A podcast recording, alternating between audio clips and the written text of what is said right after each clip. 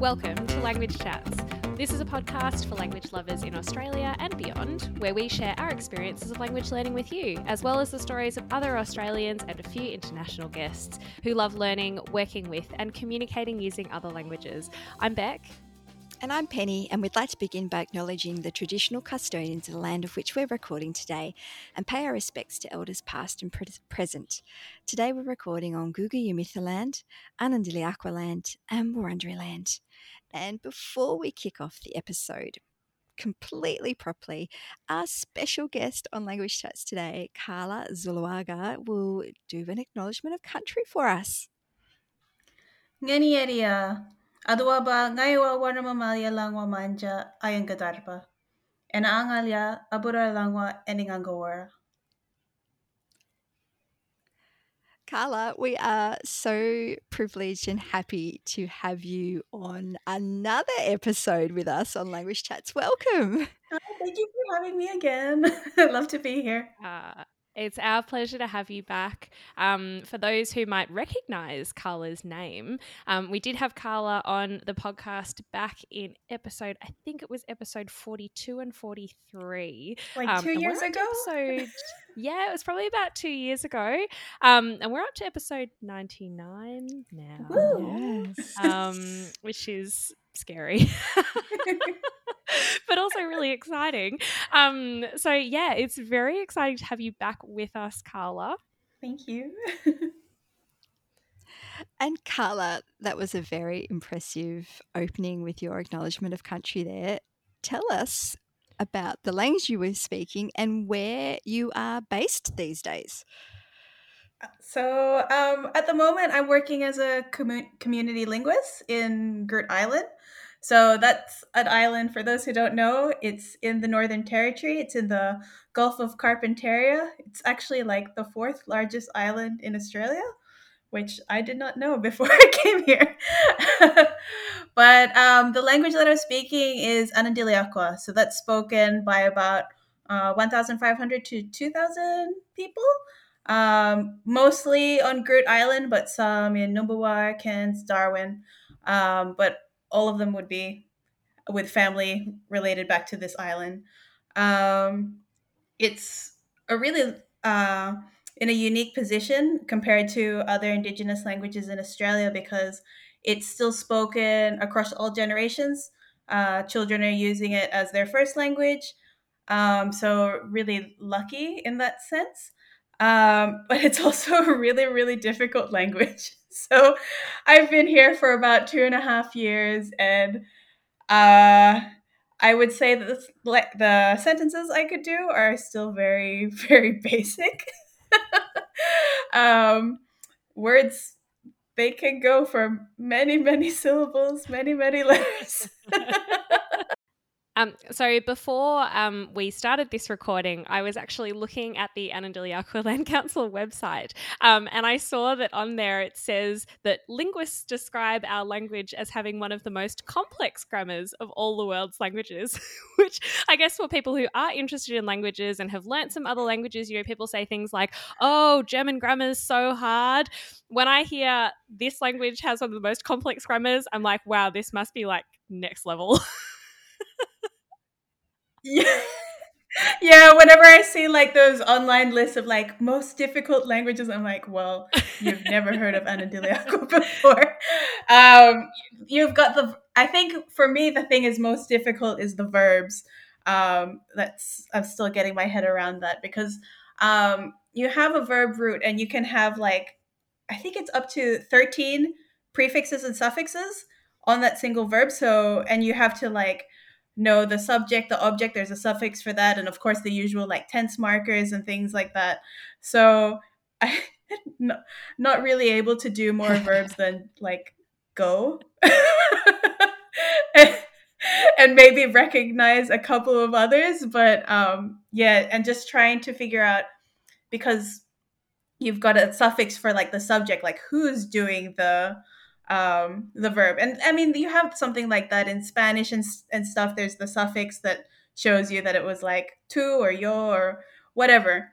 Um, but in Anindilyakwa, there are a lot more pronouns to deal with. You have like uh like we inclusive so that's like including the person you're talking to, we exclusive like excluding the person you're talking to and it's like we lots of people, we as in me and you, we like and so you have like way more variation and so it is a lot to get your head around and even get your tongue around to say these long long so, words. Um, this is a cheeky question, but when you were offered the job, did you know what you were getting yourself into?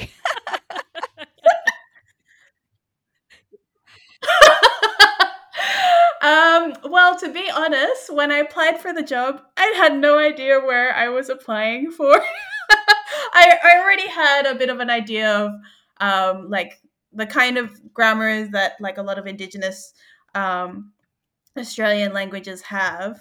Uh, but the thing is, a lot of the Australian languages fall into like a group of Pama-Nyuan languages, and they have similar grammars, uh, and that those language groups are like from Queensland, New South Wales, Victoria. It goes across Australia, but in the Northern Territory, there are lots of groups that are not from this language group, and so their grammar is wildly different. And Anandiliak was one of those. So even though I had an idea of like what grammars were in other languages, it uh, it's, it sounds like the perfect challenge for a linguist.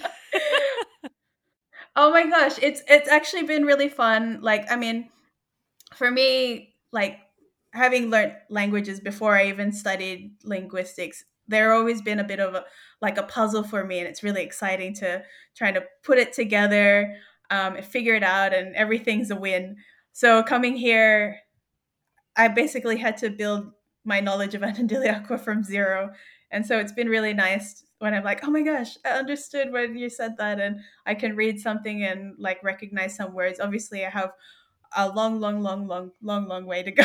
It's gonna be like a lifelong learning as as most languages. Um but yeah it's it's it's been a challenge but fun a fun challenge. It's amazing.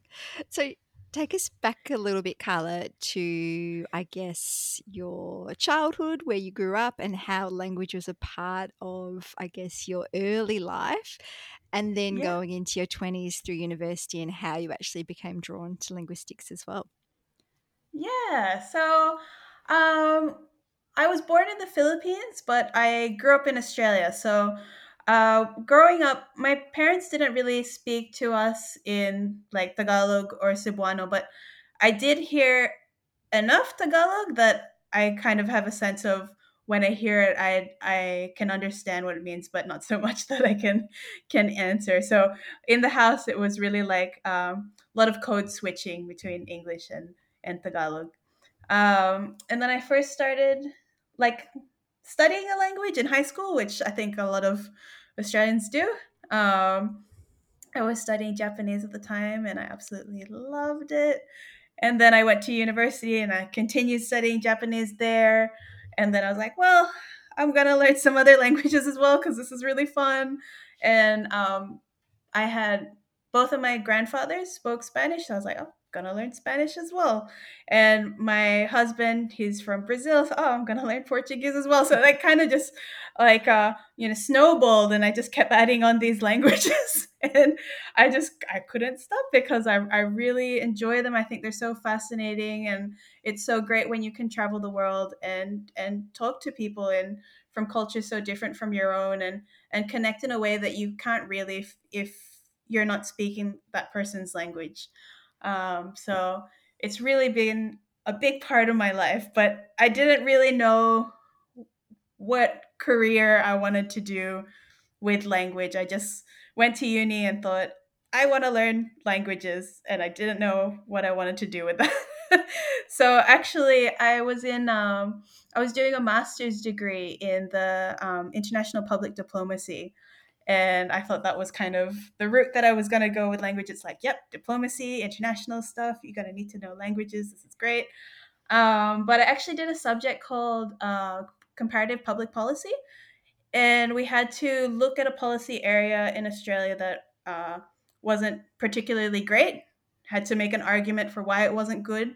look at um, what other countries are doing in that space and try to see if it's something that could be applicable to Australia. So I, it was really free. You could choose any topic. So I actually chose um, Indigenous language education.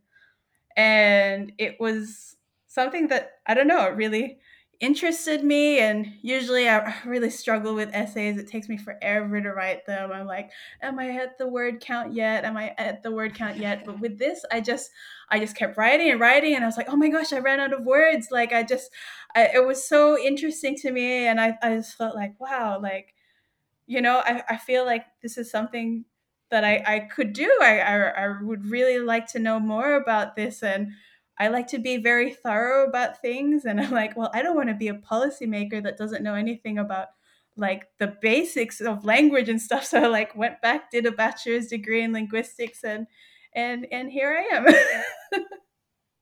Fantastic. How cool. Um, I love hearing about all of this, all of the different ways that language interested you and then how it got you to to where you are now, Karla. It's so interesting. Um, so, how then, from your linguistics degree, um, did you find yourself working um, where you are now? Like, how, how what did that path look like?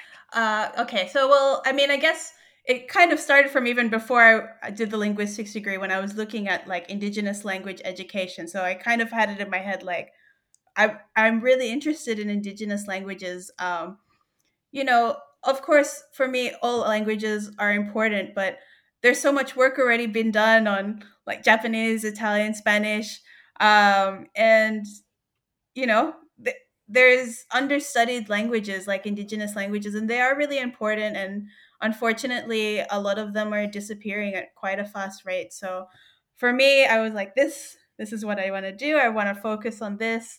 Like the languages, they're so fascinating, so different. They're they really show you like a different a viewpoint of the world. So um, yeah, I, I really had it in mind from when I started the linguistics degree that I wanted to work in this space of linguistics. Um, and then when I finished my degree, I just got a bit bored with my admin job and was like, oh, I'm going to Google linguist jobs. And it, it, was the one that came up. And I was really happy that I, I, I managed to grab it. And I've been here for two and a half years now. So it's been a really good experience. It's also a big move. Yeah, it was a big move for you as well because you're from, if I remember correctly, like Central. Yes, that's right. I uh, yeah. I didn't tell anyone that I was applying for the job because I was like, oh well, I mean, there's probably lots more experienced linguists applying. I'm not gonna say anything, and then I got the job, and they're like, oh, how soon can you come here? And I'm like, mm, two weeks, and so I I just kind of broke it to my family. I was like, "Oh, oh, I applied for another job and I got it." Like, oh, that's so great. Oh, what is it? Oh, it's a job as a linguist. Oh, that's amazing. I'm like, yes, and it's in the Northern Territory. And they're like, what? And it's in a remote island, and um, I'm gonna go in two weeks. What? so, I, I, I built them up, and, and I just I just left within like two weeks of getting the job.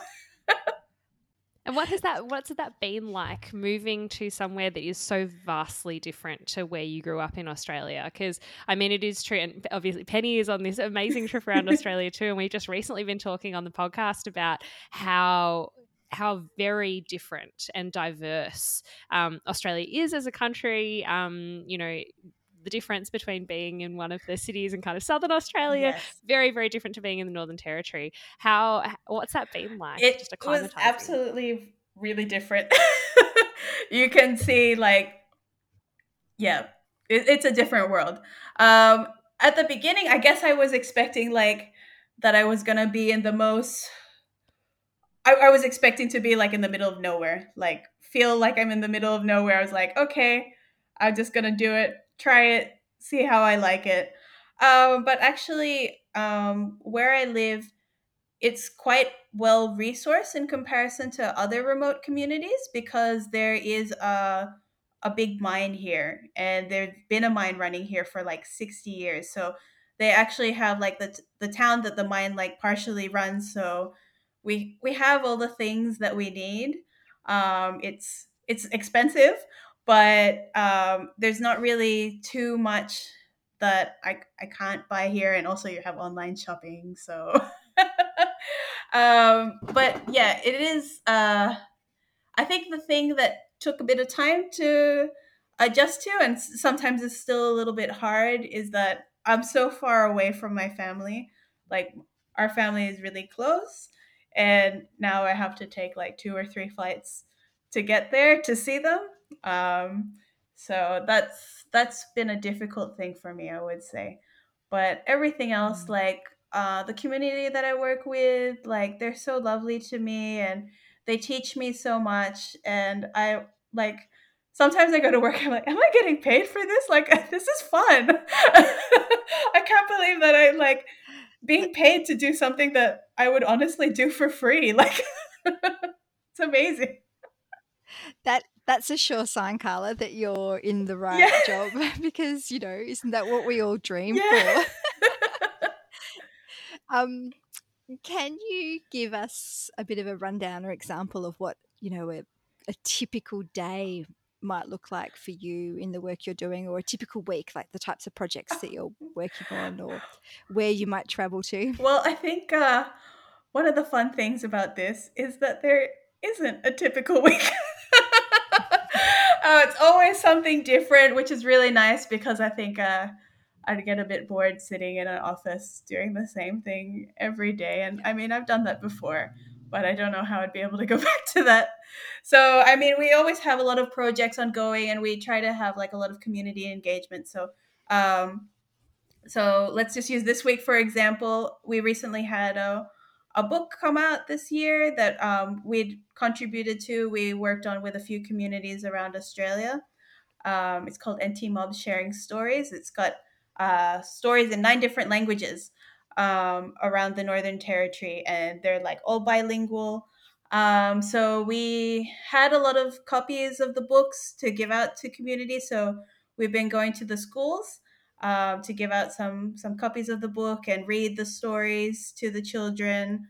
Um, so that's been really nice. Um, the book also has like little QR codes, so you can hear audio uh, in the languages. So that's been really cool. Um, but if we don't have things that we're going out and about um, in the office, we get a lot of translation requests. Um, we're working on like a dictionary project because there is a dictionary out there, but uh, we're trying to do a monolingual dictionary. So, I mean, a lot of uh, dictionaries for indigenous languages are like a bilingual one. You, you have the indigenous word, you have the English for it.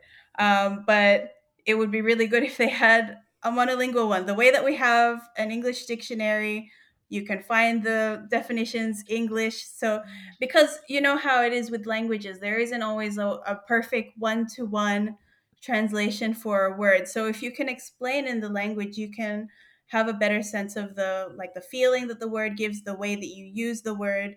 Um, so that's that's a really long term project. That's that's gonna be decades. But um, like on day to day things, there's like stories that the ladies write, um, and what my role is, I do a lot of like kind of capacity building. So giving like the ladies that I work with the tools to do the the language stuff. So I do like training and translation, or when they're writing a story, do a bit of help with um, storyboarding. Yes, I can help with storyboarding and oh, stuff. Yes. Yeah, more like a planning kind and training. Um, so because like me as a linguist here, I, I said I, I'm learning everything from zero, right? But the ladies that I work with, they're already experts in the language like it really should be them doing all the all the language work so i'm giving them the mm. tools as much as i can and maybe eventually the language center will run co- completely indigenous run there's no need for an outsider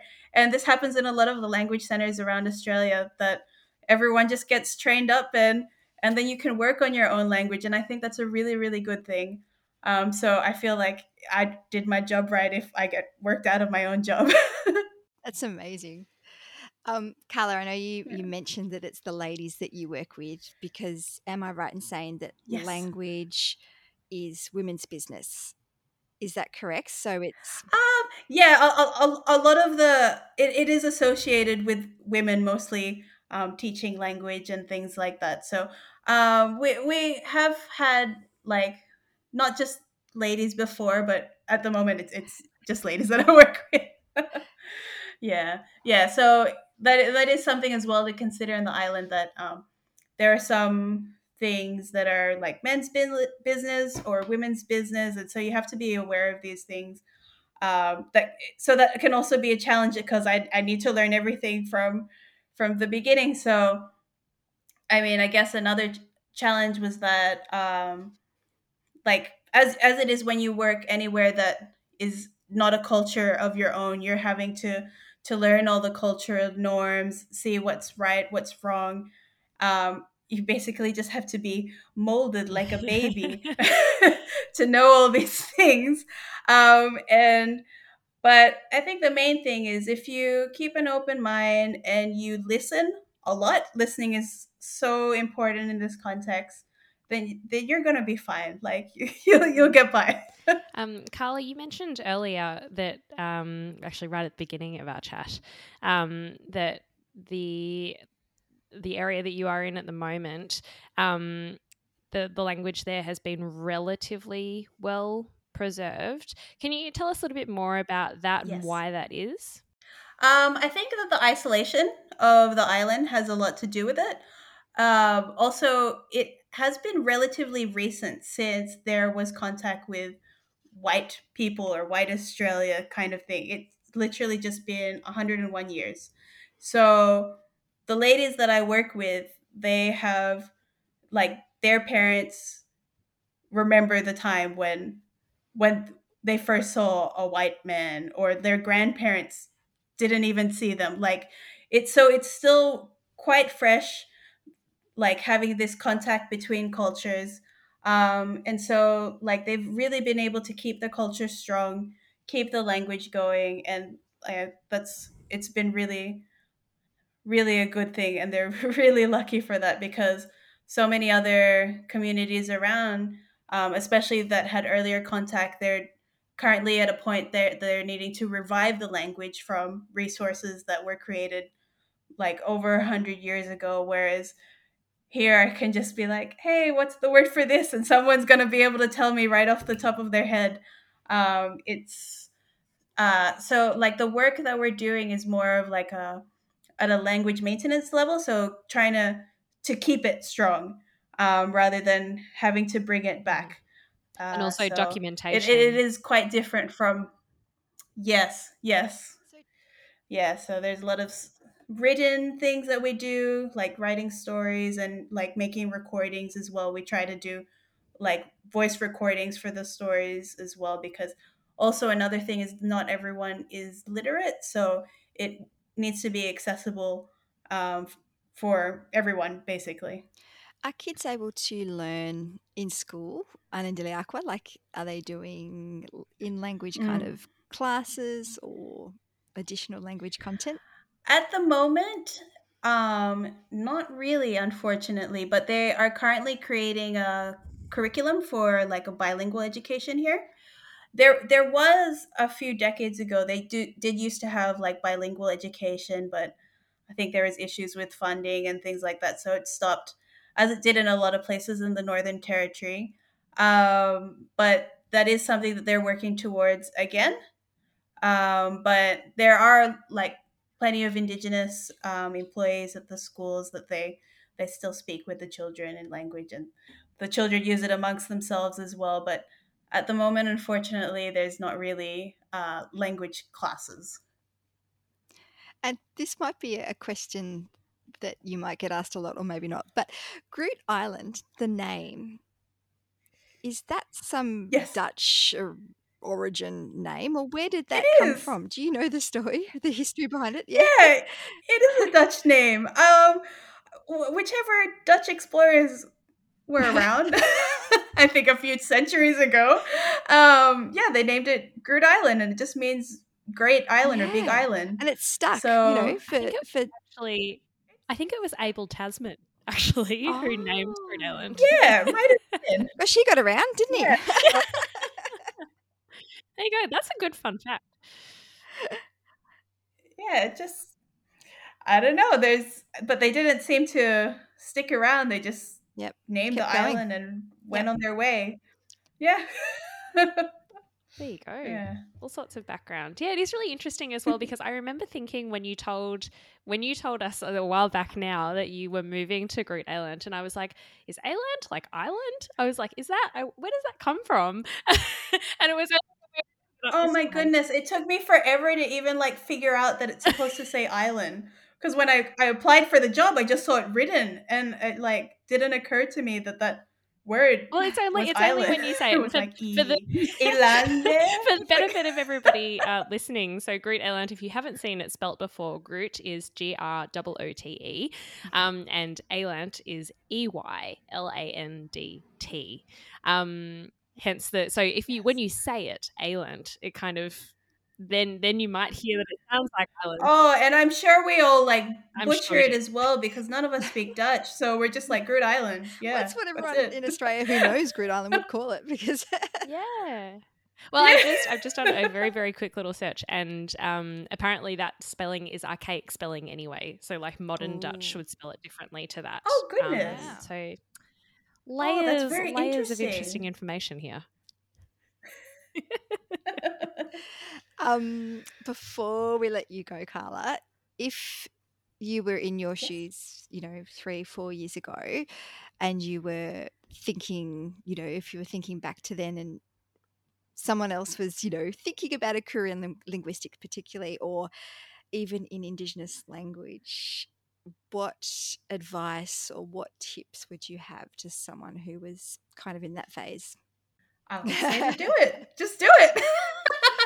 I mean, like, if you're thinking about linguistics in general, there are so many avenues that you can take because linguistics is really broad. If you if you love languages, then linguistics is for you. If you want to teach it, there's applied linguistics. If you if you're interested in more in tech stuff, there's computational linguistics. So that deals with like kind of um, programs that do translations and things like that, and even translating and interpreting that comes under linguistics as well. You if you want to go the more academic path there's lots of things with uh, syntax morphology phonology phonetics or if you want to do like more hands-on things there's community linguistics and i mean i'm gonna vote for community linguistics because i i've had an amazing time here and i'm, I'm really proud of the work that we do um, and you know it really does make a difference and you can see that um, the community that you work with appreciate um, that you're taking the time to learn. Um, it's really a great sign of uh, respect for them. So um, if if you're really into cultures if you're really into diving in then maybe community linguistics is for you. Loving your sales pitch, Karla. um, yeah yeah, thanks. yeah, but no, I I zero regrets. I'm very happy. Um and there's so many different things that you can do.